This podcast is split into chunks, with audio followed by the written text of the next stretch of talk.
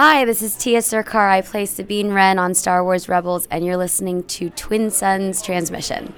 Of course, it ends where it began a desert planet with twin suns. Hey, my name is Taylor Gray, and I play Ezra Bridger in Star Wars Rebels. I hope you enjoy this week's episode of Twin Suns Transmission. Here's where the fun begins. Let's make this a bit more interesting. You've taken your first step into a larger world.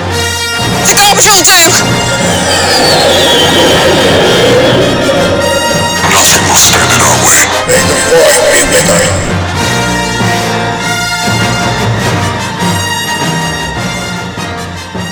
Hello, everyone, and welcome back to another episode of Twin Suns Transmission. I'm your host, Eric, and I'm joined by Amanda as always. We are very excited because it has just been a Star Wars filled week around the world celebrating May the 4th and the release of the newest show on Disney Plus, The Bad Batch. Very exciting stuff there, Amanda. I know you can't wait to talk about it either. Oh, I'm just jumping. Super excited to talk about that. We are also going to have a guest on the show. My cousin Dan, who's been a lifelong Star Wars fan with me as well, will be joining us here momentarily. And he'll be talking about his May the 4th as well as his thoughts on the Bad Batch as well. We do have one piece of news. Uh, unfortunately, with the way things are going, uh, you know, some of these older Star Wars people who have been in the films, the Star Wars talent. Um, some of them are getting up there in age, and the first one of the year, at least to my knowledge, uh, we lost just uh, a couple weeks ago. His name is Felix Silla, who I had the privilege of meeting one time at a convention. Very nice guy. He was the Ewok in Return of the Jedi that was on the hang glider. Um, that gets shot down. He passed away recently, and of course, our thoughts and prayers are with his friends and family. So uh, he is one with the Force now, and, and as always, um, you know, our sympathies go out. But let's go ahead and begin our discussion on happier things. Uh, and we'll begin with May the 4th. And Dan, welcome on to the show. Thank you for having me. So obviously, this is a great time to be a Star Wars fan. Uh, May is huge. Always, every year. Not only do we have uh, many of the films, right? The original six films were released in May. Solo was released in May, and of course, uh, we have May the fourth, uh, and then George Lucas's birthday is in May. Uh, so lots of really cool things. Star Wars all over in May and now we have the release of the Bad Batch. But let's talk a little bit about what we did on May the 4th with it being such a huge day for Star Wars fans. So, Dan, how was your May the 4th? What were you up to?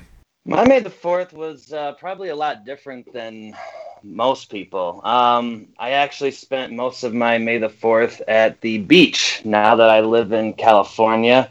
Uh, my roommate and I haven't had really, we're new roommates, so we haven't had a lot of time together to actually spend uh, because our schedules are way off. But yesterday, uh, we both had the day off and uh, we really wanted to go to the beach, and it was a great day for the beach.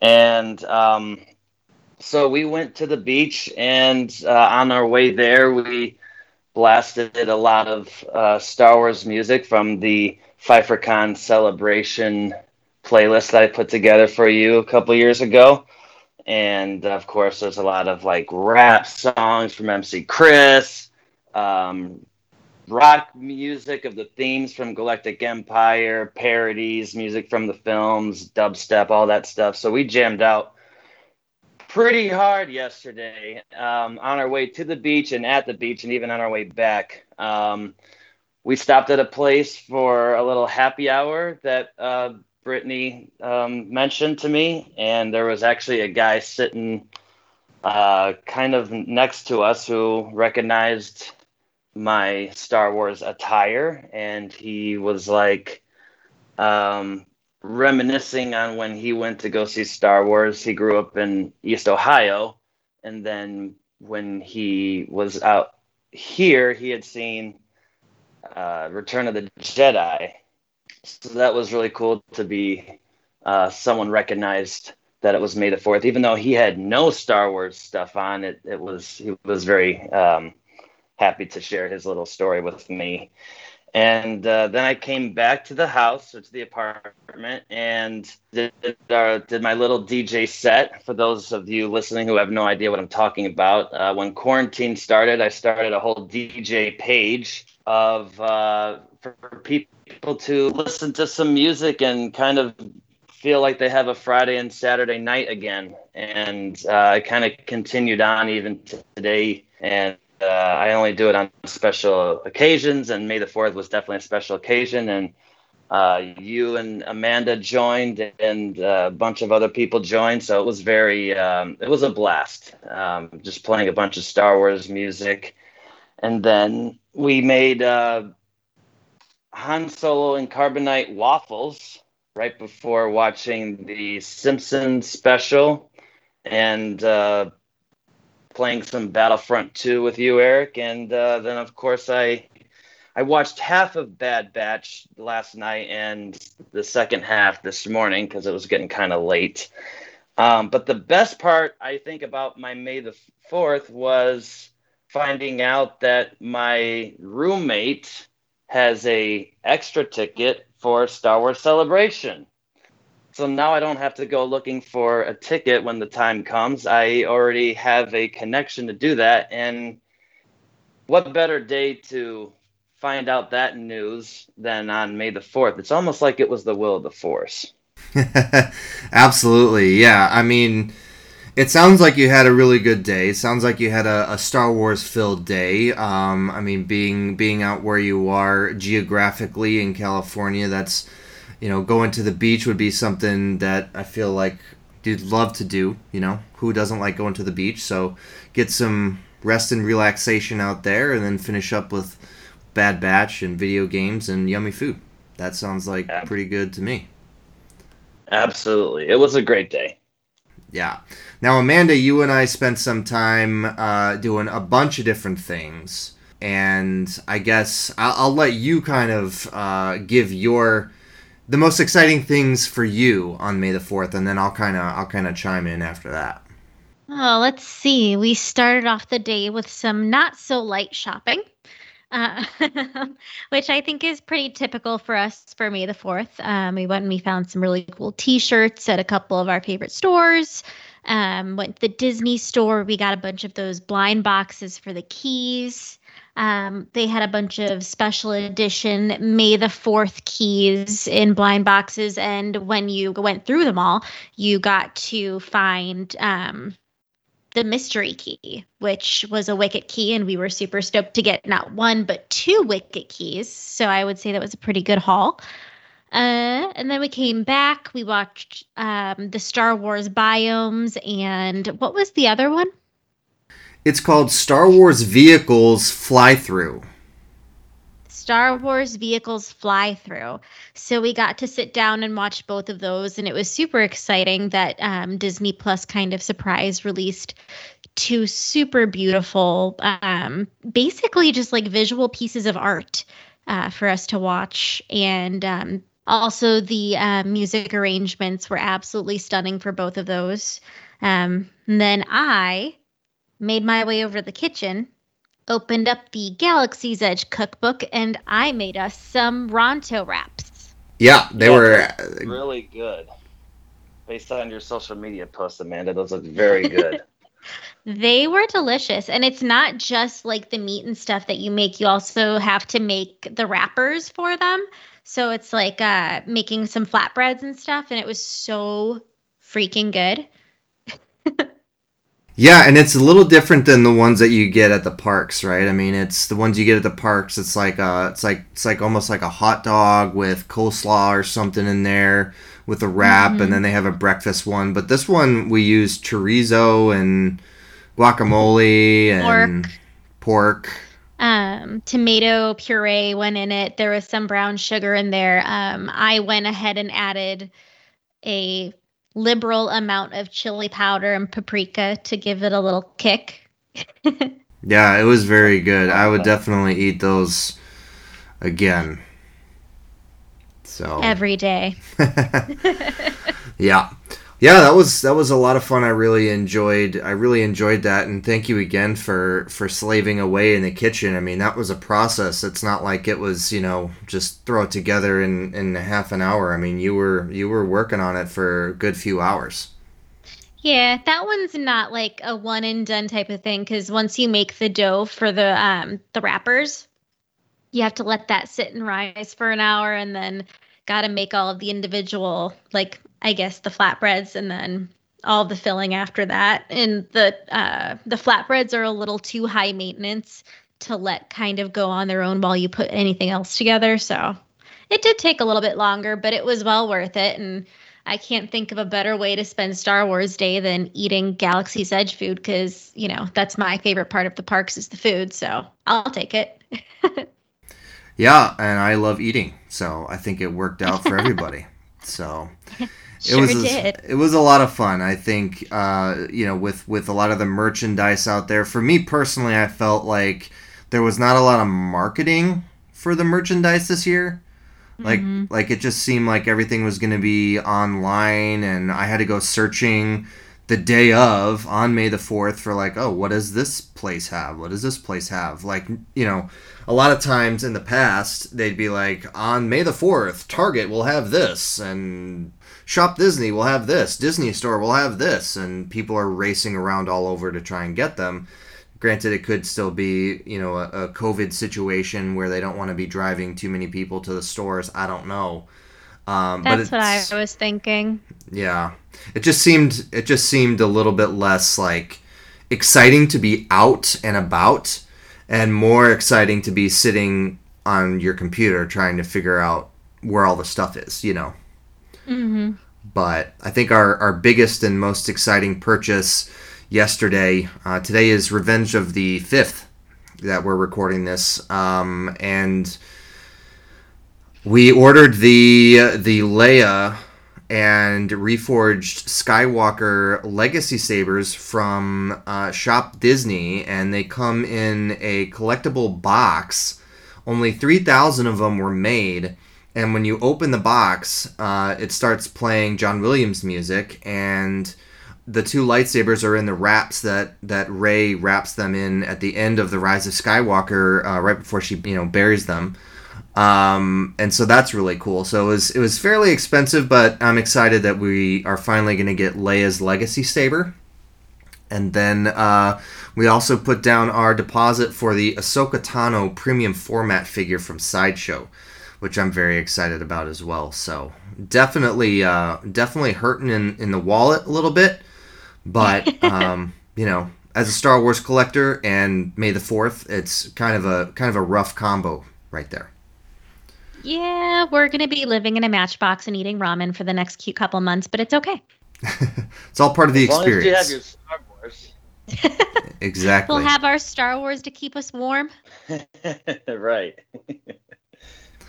Yeah, so that was a good time, and then we finished out the day uh, with Fanboys, which is one of my favorite movies. I I love just the the characters created by Kyle Newman and uh, that whole thing. I, I love that, and then of course lots of video games and, and things like that as well. So definitely a great time. Uh, definitely loved tuning into to your DJ set, Dan. That was that's always fun. Uh, it's a second year in a row that we've done that, and just kind of a good way to finish out finish out the day celebrating Star Wars. So hopefully you guys had some fun experiences on May the 4th and we'd love to know what you guys did. If you have anything fun and exciting that, that you guys did on May the 4th, definitely leave it in the comments. Shoot us an email, shoot us a message. Did you get anything fun? What was your favorite thing that you picked up on May the 4th? We'd love to hear about it. So so definitely let us know.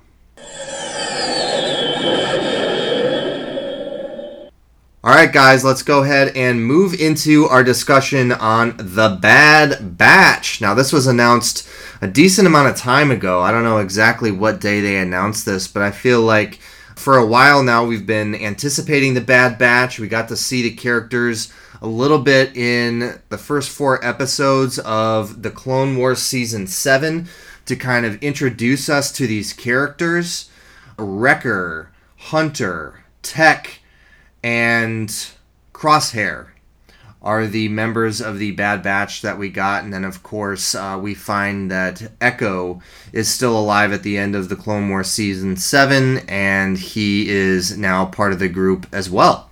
So that's very exciting. Now, without going into too much detail, uh, Dan, we'll start with you. Just kind of your overall thoughts on the premiere, episode one of season one of the Bad Batch, titled Aftermath. What'd you think? I really enjoyed the Bad Batch. It really, it was really a fun story that um, didn't think that we necessarily needed, but is always uh, interesting to see. There actually was some things in there that really made me think, like, oh, we don't see this part of the Star Wars world, although we know about this happening, but we don't necessarily see this part of what was going on, if that makes any sense. Again, I'm trying not to spoil anything here, but it, it, it was a really interesting story. I think it had a lot of um, heart into it. It had a lot of a lot of obstacles for this group. A lot of disagreements, a lot of, um, of course, a lot of action. You can't have a, a Bad Batch or a Clone Wars without action and it had a very interesting ending. Um, I, I, I, really enjoyed it. I didn't expect it to be a 74 minute thing, um, but I, I, really enjoyed it. It, it was very, very fun, very interesting, um, kind of sad at times. Very, very well done. Uh, shout out to everybody working on that. Shout out to Dave Filoni. Shout out to Dave Collins, who uh, made a post about him being um, super involved with the um, sound development and sound design on this particular project, and I'm very happy for him uh, to have that accomplishment under his belt. Amanda, what do you think? Oh, I thought it was just fantastic. Um, I think I most enjoyed that we are getting this brand new character, Omega, who I, in the last podcast, accidentally thought was a boy. She is not. She's wonderful. Um, and I was actually talking with my friend Teresa this morning a little bit about the character of Omega and how her um, starting point as far as like maturity, how she speaks, age group is very similar to Ahsoka's at the beginning of the Clone Wars.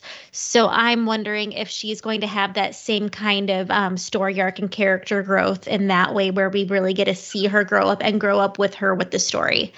So I'm I'm really excited to see where they take all of this. I can't wait to get a little bit more on the dynamic of all of the Bad Batch characters and where everyone ends up it seems like across the board, everyone has enjoyed the Bad Batch, the first episode of the Bad Batch, and I was looking on social media and I saw that there was an article that was posted that the Bad Batch had a perfect rating on Rotten Tomatoes, which I feel like is crazy. Um, I mean, I don't I don't remember anything Star Wars getting a perfect rating. I don't even know if The Mandalorian did. Maybe it did. I don't. I don't know. Um, but I'm very excited to see where this story goes. Now, of course, uh, we are going to be talking about details of the show on this episode, so uh, we will be talking about spoilers if you have not seen the episode. This is your warning. Turn back now but guys, this this started off with a bang, and and I don't know about you. I had seen some memes and some people making posts and things like that about. Um, I think it said like the Bad Batch, and then it had that crossed out, and then it said like Clone War season eight, and I was like, that's that's funny, but but then it does feel like that. Like I don't know if you guys felt yeah. the same way too, but they they literally had the Clone Wars logo as one of the first things you see, and then it like gets erased or like like the Bad you Batch logo comes away. through. Yeah. Yeah. And actually, that was really poignant for me um, with the starting frame of that because you get the Clone Wars music, you get the Clone Wars emblem, and then you see it literally start burning away like someone's holding matches to it behind it and the bad batch logo coming forward and just the embers kind of floating across it after the clone wars uh, burned off it was really it was really awesome. And i think that that's definitely going to be some foreshadowing just with how they did that opening um, for what place bad batch is going to take after the clone wars yeah, and to me, I I don't know what I was expecting. I guess when I saw the trailers, I was watching enjoying it, and I was like, oh, you know, this looks kind of like the Clone Wars. But every time Lucasfilm Animation does a new show, right? They had the Clone Wars, and then they had Rebels, and they had Resistance.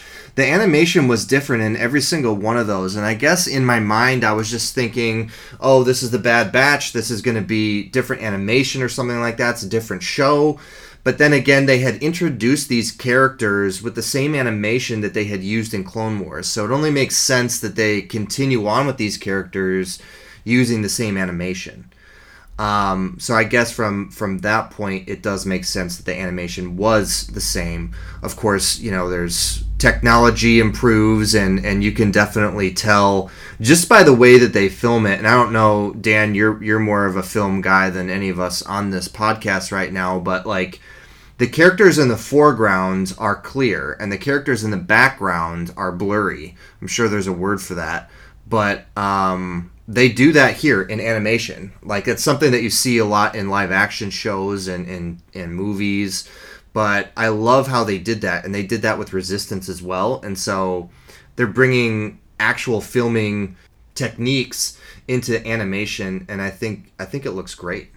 Yeah, I think it looks wonderful. Um, it's funny because I'm actually going through the Clone Wars with my buddy Adam because I've been telling him for years, you got to watch this, you got to watch this. And he hits me up and says, I need more Star Wars content. I'm just like, well, I think now's the time for you to get into Clone Wars. And he was mentioning how um, the difference between even season one and two, like he he he kind of forgets that it's an animation and that it's like he feels like he's watching a movie with how they do these shows. It's really incredible. They really do give you this feeling like you know you're not watching an animation. This is like a film like you know movie type quality stuff that we're seeing. The different camera angles, keeping things in the background out of focus. Um, just the way that they do things, it's it's really well done, I, and I really enjoy the style and characteristics that they use in this show.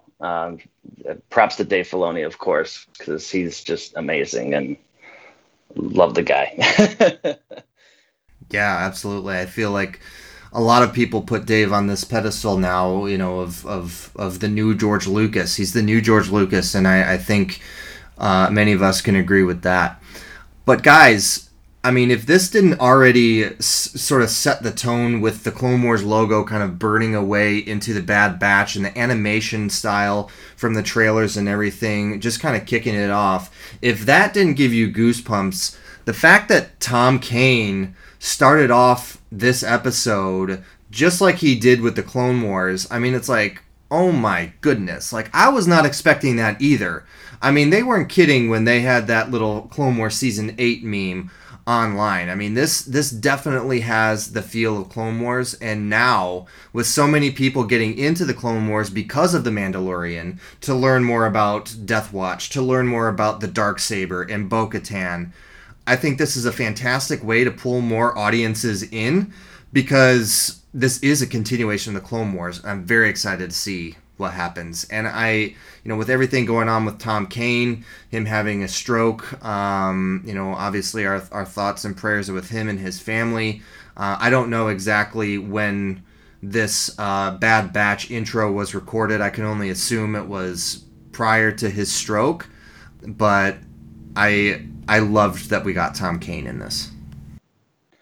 Yeah, I actually had that written down in my notes that Tom Kane's voice just really kind of warmed my heart and made me really think about him, but also very happy to hear his voice. A new narration from Tom Kane is just, um, I mean, Eric, you and I have conversed with him many times, and he's done so many voiceovers for PfeifferCon, uh, and just just such a nice guy, such a talented guy, and uh, I'm still thinking of Tom Kane and praying for him that he gets through this. And but it was so great and refreshing and, and happy to to hear his voice in the beginning of this of this clip. It was really special getting that moment with Tom Kane, and it means a lot more knowing that we might not get to hear it again for a little while um, as he's on the mend. So I, think that was just a beautiful moment um, for the long term fans to get that. Yep, absolutely. And they didn't stop there, right? I mean, I, I think any good show, any good story, any good novel, anything like that, you have to have a hook, right? You have to have a hook to get people engaged, to get people into it. I think not only Tom Kane, the Clone Wars logo burning away, those are great hooks. But in addition to that, if you watch Star Wars Rebels, as soon as they mentioned Depa Billaba, and you, you know, Depa Billaba's apprentice was Kanan Jarrus, as soon as they're like, oh yeah, General Billaba is on the planet Kaller, uh, and I'm like, uh oh, this is to be bad, because you can tell that the clone Order 66 hasn't happened yet. And you know from Kanan interacting with the Grand Inquisitor in Rebels that the last words, or the last word that his master had told him was to run when Order 66 happened. And so here we have Depa, we have Kanan show up. At this point, he's just called Caleb. And then you have the clones, and I'm just thinking, this is gonna be bad. You know, this is gonna be terrible. And I, I don't know about you guys, um, but I put this post out the other day, and I was like, who do you guys think? What are some bold predictions of who you guys think could be in the Bad Batch, and and my choices were Darth Vader, Barriss Offee, Kanan Jarrus, and Cad Bane. And I was surprised that we got Kanan in the first episode here. I don't know, that might be it for him to kind of just bring us in. But I was super excited to see him. We we got to see him very briefly with Depa in Clone Wars season seven, in parts that overlapped with episode three uh, which was very cool to see. And then, of course, uh, and of course, Freddie Prinze Jr. reprised the role uh, as Caleb's voice. So, what did you guys think of the whole Kanan Depa Order 66 thing?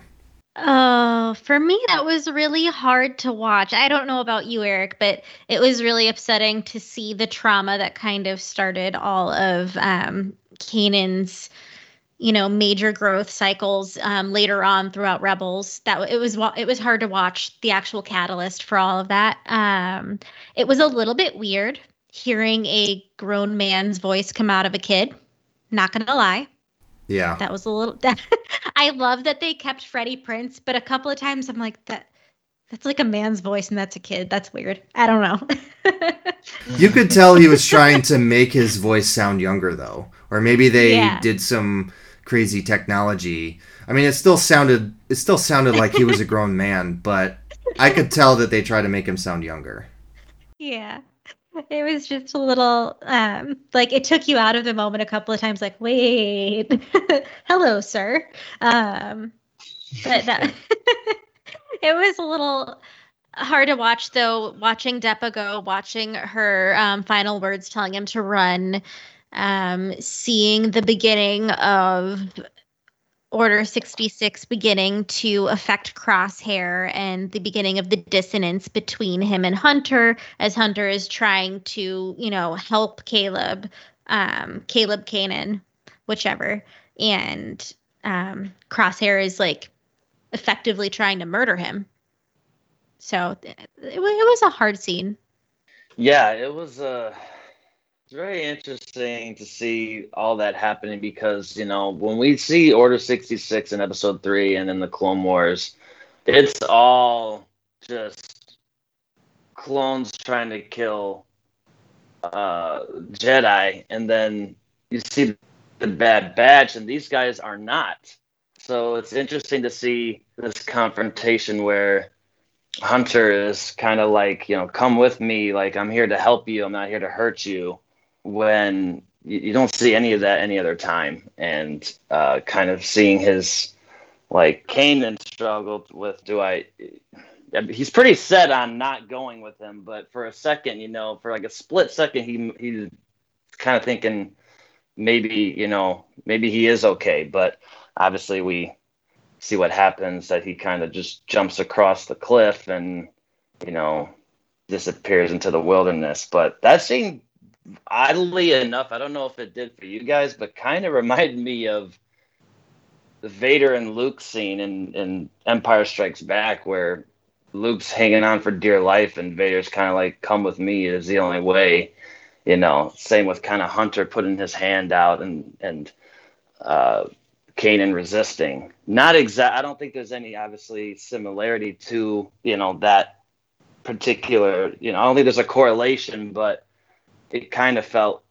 It, it just brought me back to that particular scene, and but yeah, it, it was very sad to watch. You know, his master die, and and to see that kind of um, unfold. I always think when when I see uh, Order sixty six scenes, it always kind of, for some reason, it makes me feel like it, it it's 9/11, kind of like the whole surprise attack, uh, unexpected, and it's it's it's one of those things where in the galaxy years later people ask like oh where were you when order 66 happened it's just a, such a such a sad and heartbreaking moment for not just the Jedi, but the galaxy, but especially for the Jedi. And um, yeah, that scene was very, very uh, interesting to watch. And it's, I mean, I'm kind of glad that they added it into the into the show to see that, but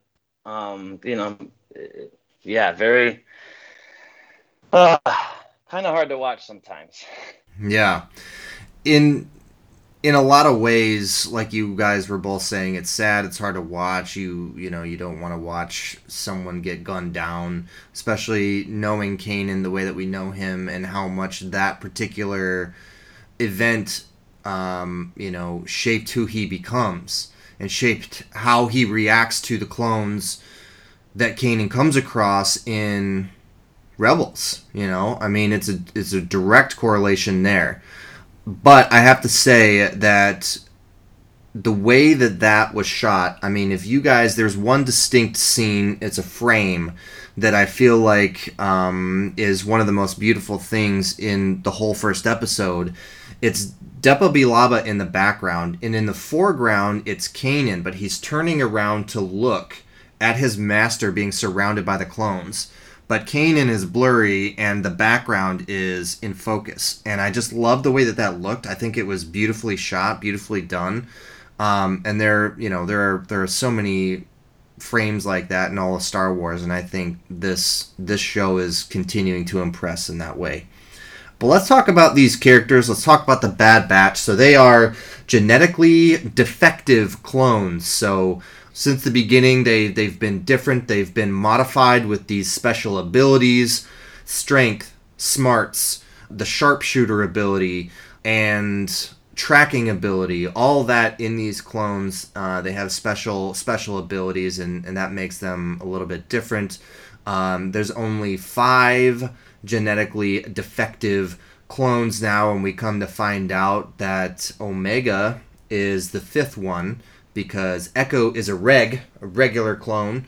Um, but let's kind of just talk about the dynamic of all of these characters in the Bad Batch uh, as far as our main clones and Omega. We know that Crosshair is having some issues right now. Uh, we know that he his his chip is the only one out of the whole Bad Batch that uh, seemed to be at least a little active, and then they essentially intensified its ability. So, what did you guys think about the whole Bad Batch dynamic and what happened with Crosshair? I think that it was upsetting watching that happened to Crosshair and watching the breakdown of his relationship with the group and um, with his ability to function as a member of the group. And at, at one point, coming to know that more likely than not, he's betrayed them more than once by the end of the episode um, and called attention to the fact that they have not um, reacted to Order 66 So that's a little upsetting. Um, there was a really poignant moment with Omega and Crosshair when they were all locked up, where um, you know he was sitting there, he was brooding, he was angry, and she said, "I know you're angry," um, and essentially just kind of you know told him that she d- hopes he doesn't do what she thinks he's going to do, but she also knows that it's not his fault and he can't control it. Um, and i think that was you know a moment that's going to speak to the character development down the road for both of those characters.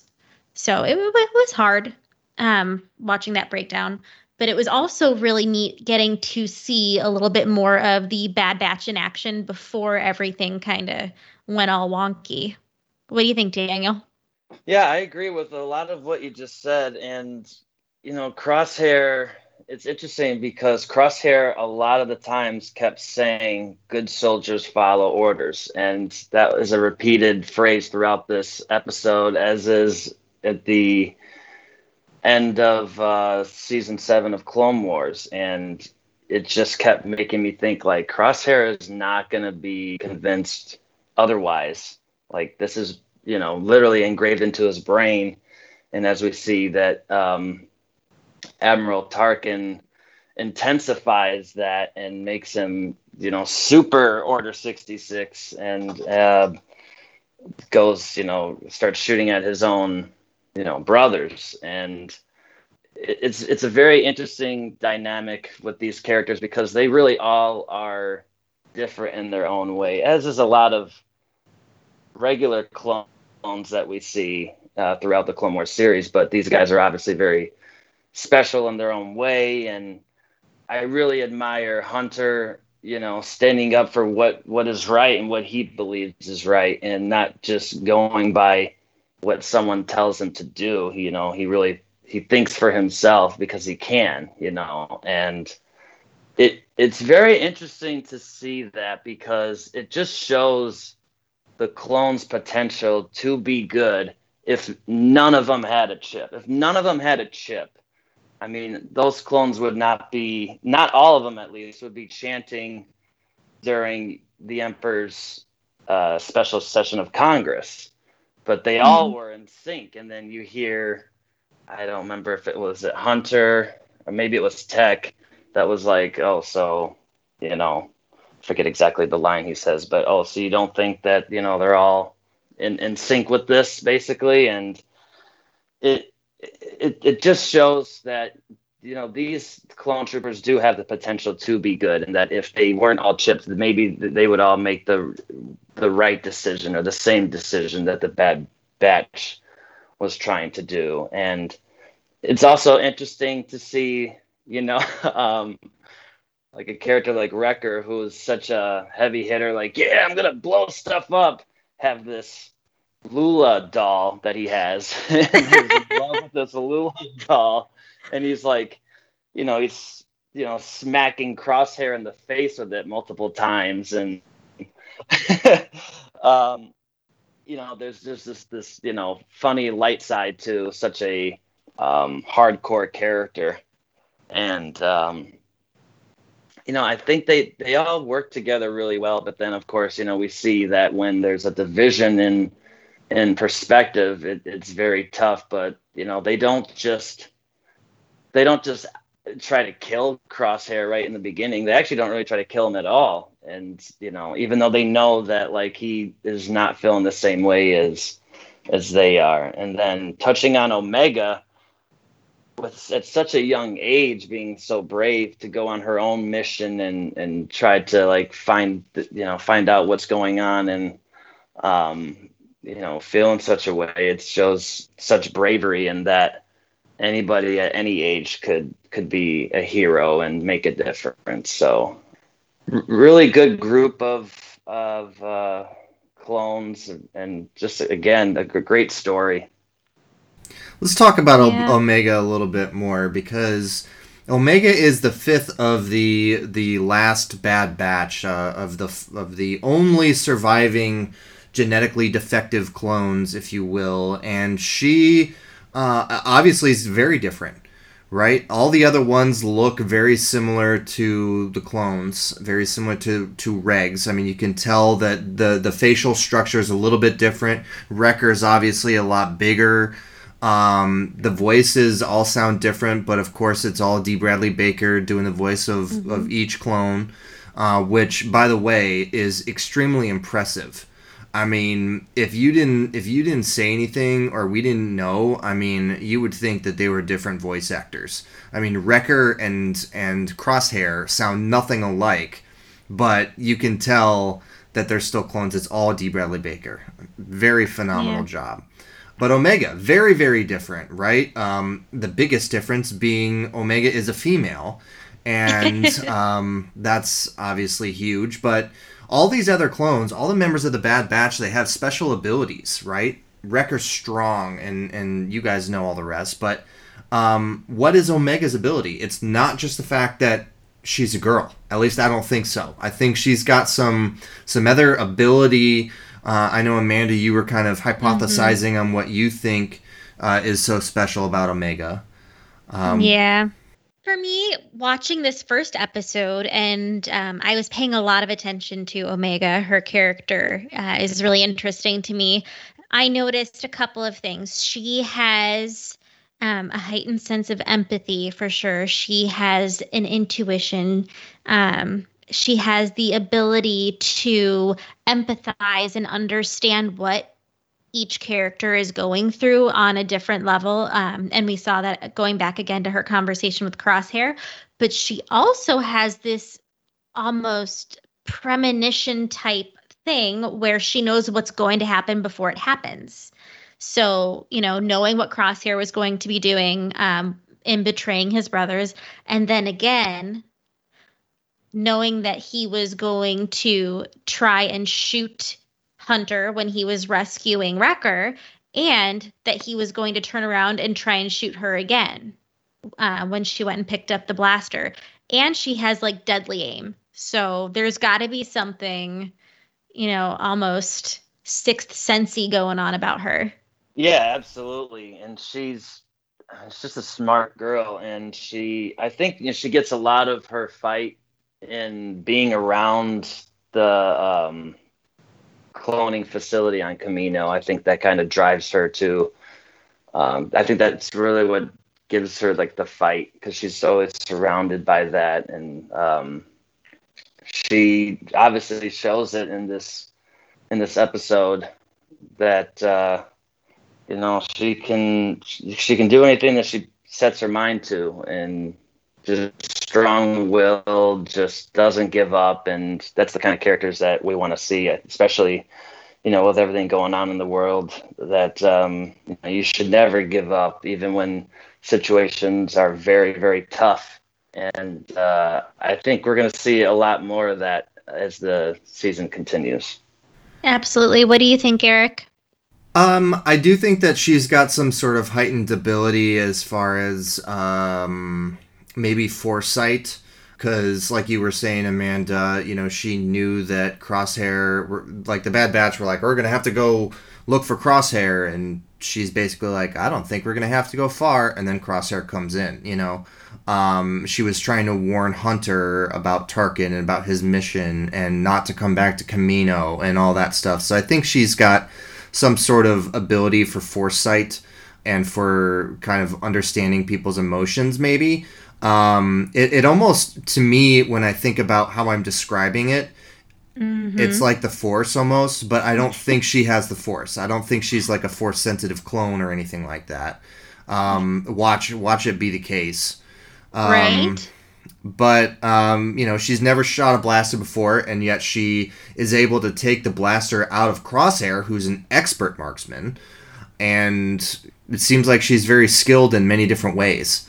Um, so it'll be interesting to see what her abilities are and if if they evolve at all uh, over the series. But I think she's a really interesting character. I love her voice. Uh, I don't know who voices Omega, but I love I love the voice. If you tell me it's D. Bradley Baker, I'm gonna quit because I'm pretty sure it's not.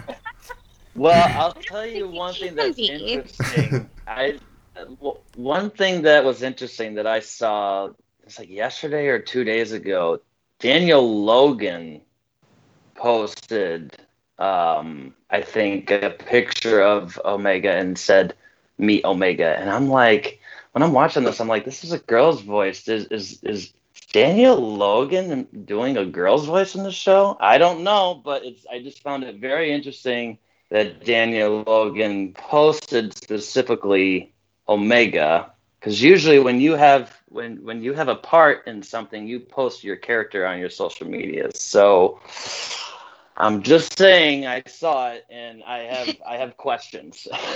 like how on God's green earth did he manage to get his voice to sound like that if that is him? I'm looking it up. Is, oh, okay. Well, I think everybody's wrong. It's not Daniel Logan. Okay. It's not. It's not. Uh, it's not D. Bradley Baker.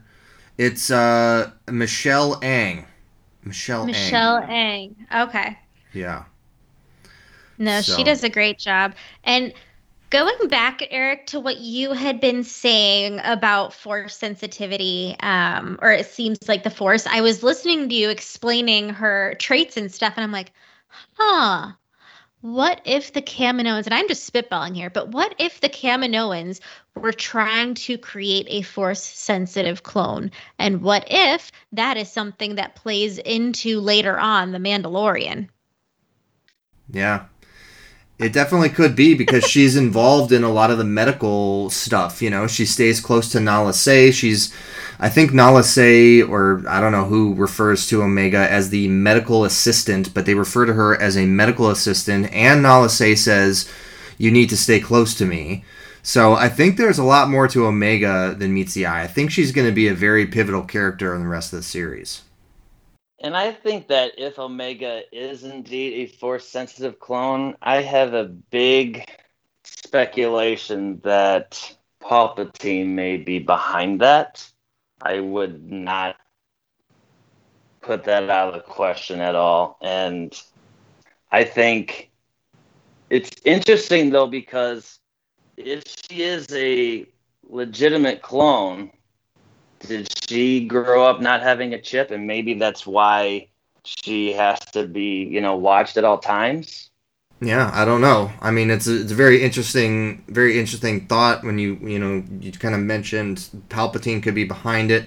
I mean, obviously Tarkin is in this one, and he's got a very strong opinion on the fact that the cloning facility should be dismantled, no more clones to be produced, and and things like mm-hmm. that. And to be honest, his his reasoning was kind of was kind of choppy to me, right? If you think about what Tarkin says in this, he says, "Oh, well, we could just get regular recruits for a fraction of the cost as these clones." But then when he's doing the testing and trying to get the clones essentially killed, the bad batch getting shot with live fire, he basically like the Lama Su or uh, yeah, Lama Su was like, "Well, if you do this, then you're gonna damage." You could damage the clones and you could damage our facility. He's like, uh, well, you'll be you'll be compensated. So it's like, okay, well, you're going to compensate for essentially damaging things with all the money that the Empire has, but you're worried that, you know, about money for for the production of clones. Now, granted, it's probably it's probably apples and oranges. You know, I'm sure replacing a few things in a in a cloning facility that got shot up by some droids is is definitely not as big as of a, of a cost as you know producing an entire or continuing to produce an entire army but still i mean tarkin clearly knows something and so it could be another thing that palpatine is pulling the strings on which wouldn't surprise me because he tends to do that. So we'll see. No not palpatine.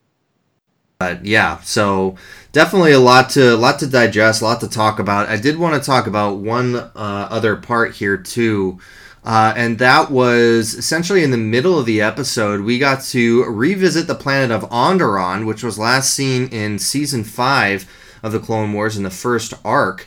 And we got to see Saw Gerrera again, and I absolutely love how much they're bringing Saw Gerrera in. I mean, from the Clone Wars to Rogue One to Rebels to Jedi Fallen Order to so many different aspects of the story of Star Wars. Um, we now have him in the Bad Batch, and because this isn't too long after the Clone Wars, we actually are getting the previous voice actor for Saw Gerrera. His name is Andrew Kishino. Andrew Kishino. And um, I loved how it, you could tell they were trying to get him to sound like Forest Whitaker Saw Gerrera a little bit. You know, they were trying to blend the two voices to get him to, to essentially kind of sound the same.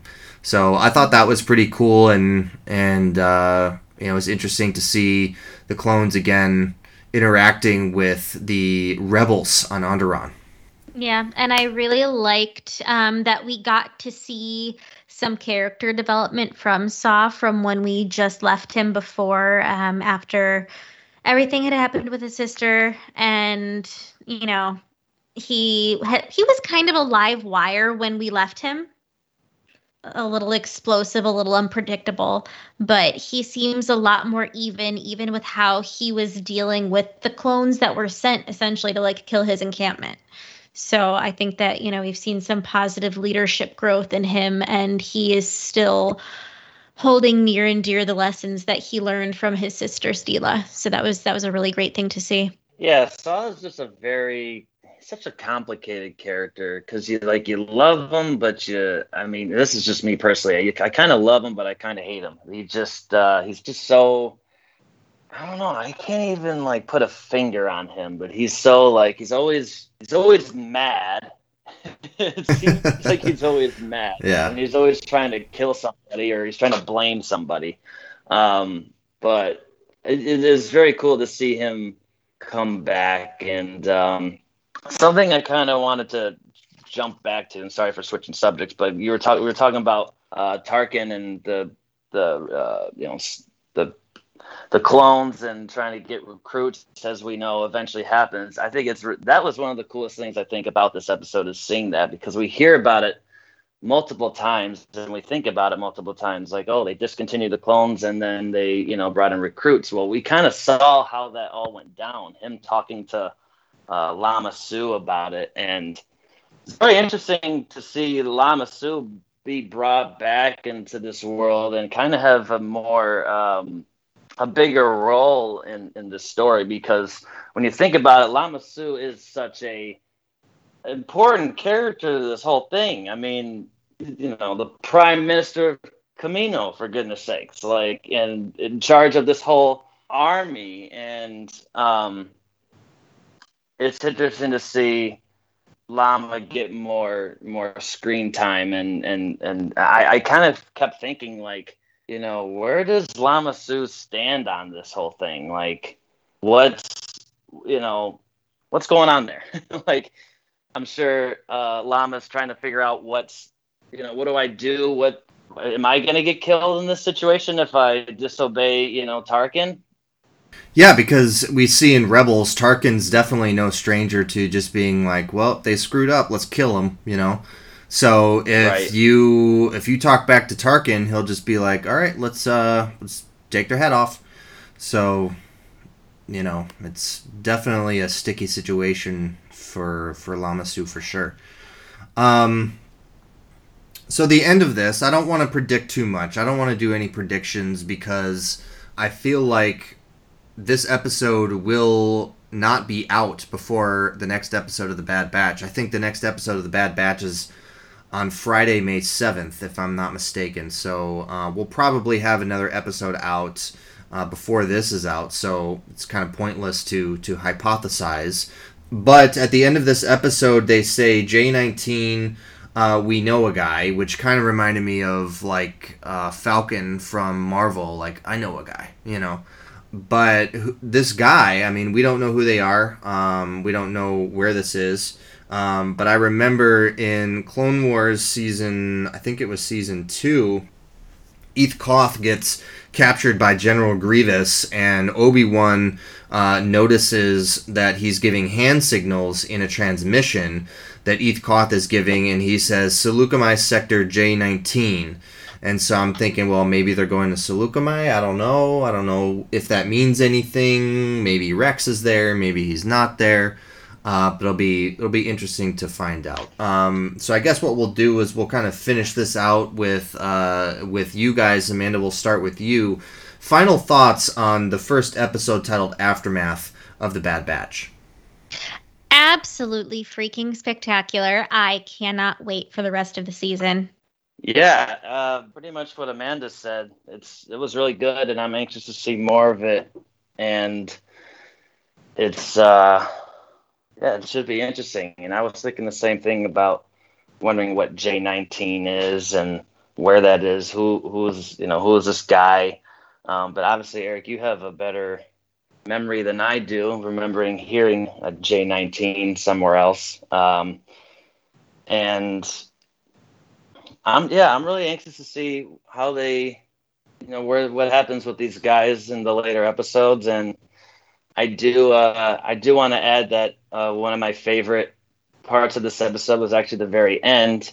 I believe it uh, actually um, I'm watching it on silent right now and it's about to happen. But um, I want to say it was Hunter comes up to Omega and says, uh, "You're not going to want to miss this," and that's when they go into hyperspace, and that kind of made me think of every Star Wars fan in the universe because I think we all would love to really feel what what does hyperspace feel like, um, and also seeing it every time never gets old. There's just that adrenaline rush when you just kind of watch them go into hyperspace. It's just a cool, cool thing to see, and um, I, I definitely felt like I wanted to be Omega for that uh, in that moment. And I might have been wrong. I don't know if Hunter says that, but uh, one of them does. It really is amazing when you watch these things what where your mind goes, and for everybody it's a little bit different. So I, I love hearing what what comes to mind when people watch these things. I absolutely enjoyed it as well. I love that we got AZ, the return of AZ, the droid on Kamino. Um, I thought he was pretty funny when we got him in the Clone Wars. Um, and he kind of reminded me of Neeku from Star Wars Resistance when he was like, is it this that we're looking for? What about this? Is it this? Because Neeku does something very similar in Resistance, so I thought that was kind of interesting. Um, but I'm very excited to see where the story goes. Um, I'm interested to see because uh, we have we got some stuff in the trailer. I know some people don't want to. I know some people don't want to watch the trailers. They want to be surprised. I think Dan, you're one of them. But I yeah. uh, there there is a couple things in the trailer that that uh, I'm anxious to see how they how they show up. Um, and and how some of these other characters, uh, what role they have to play in it. So definitely a lot to look forward to, and I can't wait to see uh, what else Dave Filoni has in store for us. We would love to know what you guys think of the Bad Batch. If you have any favorite parts, favorite characters, let us know. Shoot us an email, shoot us a, a message on social media. We'd love to know what you guys think of of the show so far. And before we go, Dan, uh, you have a, a web show that you're working on got a couple seasons under your belt, but this is uh, Star Wars related. Um, why don't you talk to us a little bit about that? Yeah, absolutely. So, a lot of your listeners probably maybe don't know about the show, so I'll go into a brief detail on how this uh, came about. Um, I'm a huge Darth Vader fan slash collector, so anything Darth Vader you got, send them over to me in California. I'll gladly take it. Um, so I was in a Dave and Buster's one night on a Wednesday night in particular because that's when they usually do half price game night, and I was looking at the prizes that they had, and one of them was a Darth Vader backpack, but it wasn't just like a backpack with Darth Vader on it. It's almost like a little like teddy bear kind of looking backpack. Like he's he looks like a doll, um, with you know straps on the back and a hook and immediately I knew, okay, I'm gonna cash in my my uh, credits for this Darth Vader backpack to add to my collection. So I did that. I brought him home. I jokingly kind of put him in the passenger seat and had him kind of sit there as my passenger. When I got home, I'm thinking, you know what? I'm just probably gonna put you inside. You're gonna collect dust somewhere, and you know, like you'll still be part of my collection, but might just keep you sitting here in my passenger seat because I don't normally have a lot of passengers in my car, anyways. So you'll just be my forever passenger. And then one day I'm sitting on Snapchat and I jokingly, you know, start filming on Snapchat and kind of go, you know, what do you what do you think about this or whatever? And then I point the uh, my phone camera to him as if he was going to respond. And uh, I did that a few times, and people kind of just started sending me like the laugh emoji or saying like, "Hey, this is really funny," and it kind of sparked an interest into making this a show. And the name of the show is Honk Your Horn. And the reason I came up with that title is because most of the show takes place in the car, and it's just Dan and Vader arguing back and forth in a silly way. And that was basically what season one was. It was a, a bunch of different little skits, like Dan going to a job interview, Dan and Vader go to a Cubs game, Dan and Vader do this, do that. They, you know, and it's just it's a very fun, silly comedy of these two guys just bickering back and forth. So season two came about, and it was all about Dan and Vader during COVID times, you know, wearing masks, finding things to keep them busy during this crazy time. One of my favorite episodes from season two is the mid season finale, episode five, when they decide to come up with a way to destroy coronavirus. And I'll let you guys watch and see the, uh, what ideas they come up with to do that. And and so, not too long after we aired season two, we decided, uh, Vader and I decided that we were going to do a season three. And this particular season has been very crazy. It has a totally new look. The first two seasons is very iPhone style filming, it's just uh, vertical, and you know, the edges are cut off. And that always kind of I like the nostalgia nostalgia of it, but um, it also kind of bothered me because I am a film major. I like things to be full screen, and I think a lot of people would prefer to see it full screen. So season three is going to be a full screen horizontal uh, viewing. Uh, the storylines are way more intense, and I think um, the hard work that we put into this particular season is going to definitely show on on screen. And i can tell you you you guys will be the first to know. I'm going to just say it right now. Uh, this season is basically dan and vader moving from chicago to la you see a lot of their adventures going from Chicago to LA in this particular season, and I think you guys are in for a real treat.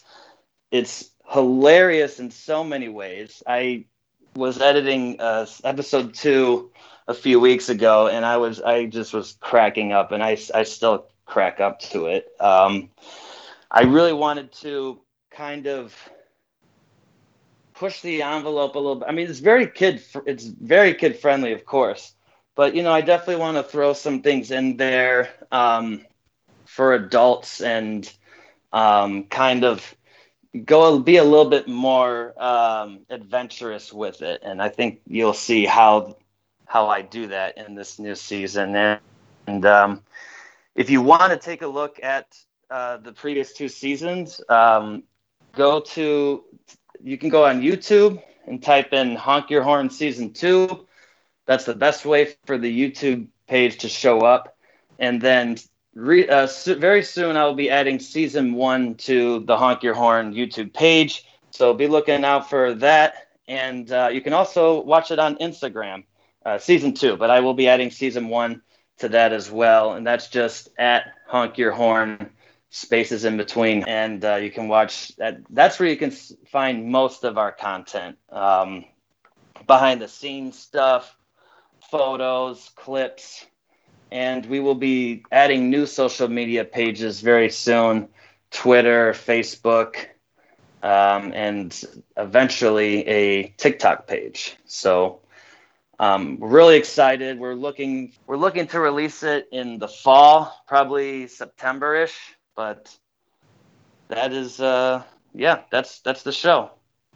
Awesome. Yeah, definitely looking forward to season three. I've watched the first two seasons, and and uh, I'm excited to see what Dan and Vader have been up to.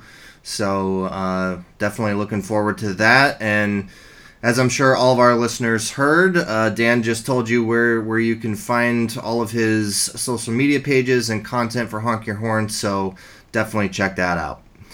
Before we go, Amanda, where can people find us on social media?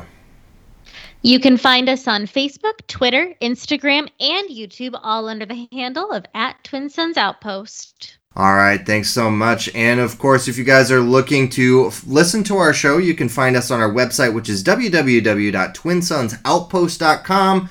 Click on the podcast tab on the left hand side. You'll find all of our episodes there. You can also find us on the Star Wars Podcast app through the Google Play Store and on iTunes. And if you guys like our podcast, like what we're putting out there, and you think we're pretty wizard, go ahead and leave us a positive review. Thank you so much for listening to episode 201 of Twin Suns Transmission. And Dan, thank you so much for being on the show. We appreciated your your thoughts and insight on the Bad Batch and hearing about what you did on May the 4th. So uh, thanks again for joining us, and hopefully we'll have you on again soon. Yeah, no, thank you, Eric, for having me. I appreciate you uh, having me on, giving you my thoughts, and letting me talk about my show that I'm very excited about. And before we sign off, I want to publicly, verbally give Eric a happy birthday. Uh, I'm not sure when this episode is airing, but it's on the 8th of May. And I just want to, everyone to know that it's Eric's birthday. So make sure that you go wish him a happy birthday. And uh, yeah. Well, thank you so with- much. Thank you. I appreciate that. And your birthday was only a few weeks back, so happy birthday to you as well. And it just so happens that Amanda, her birthday is the day before mine. So we've got a lot of birthdays here. So happy birthdays all around. You get a birthday and you get a birthday. Everyone gets a birthday. So May is like birthday Oprah month. yeah. It really is. Yes. Happy birthday to you, Amanda. I did not forget you. Thank you, Daniel. All right. Well, thanks so much for listening to our show, guys. We'll see you next time. And as always, may the force be with you. Hi, this is Vanessa Marshall, Hera Syndulla from Star Wars Rebels. You've been listening to Twin Suns Transmission, an exciting show where sand gets everywhere. Thank you for listening to this presentation of the Twin Suns Podcast Network. May the Force be with you, always.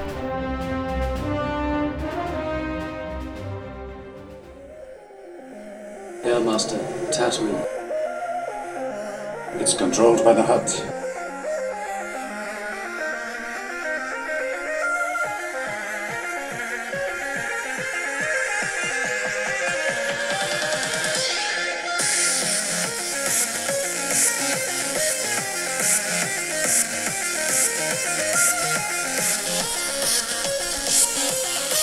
I'll meet you at the rendezvous point on Tatooine.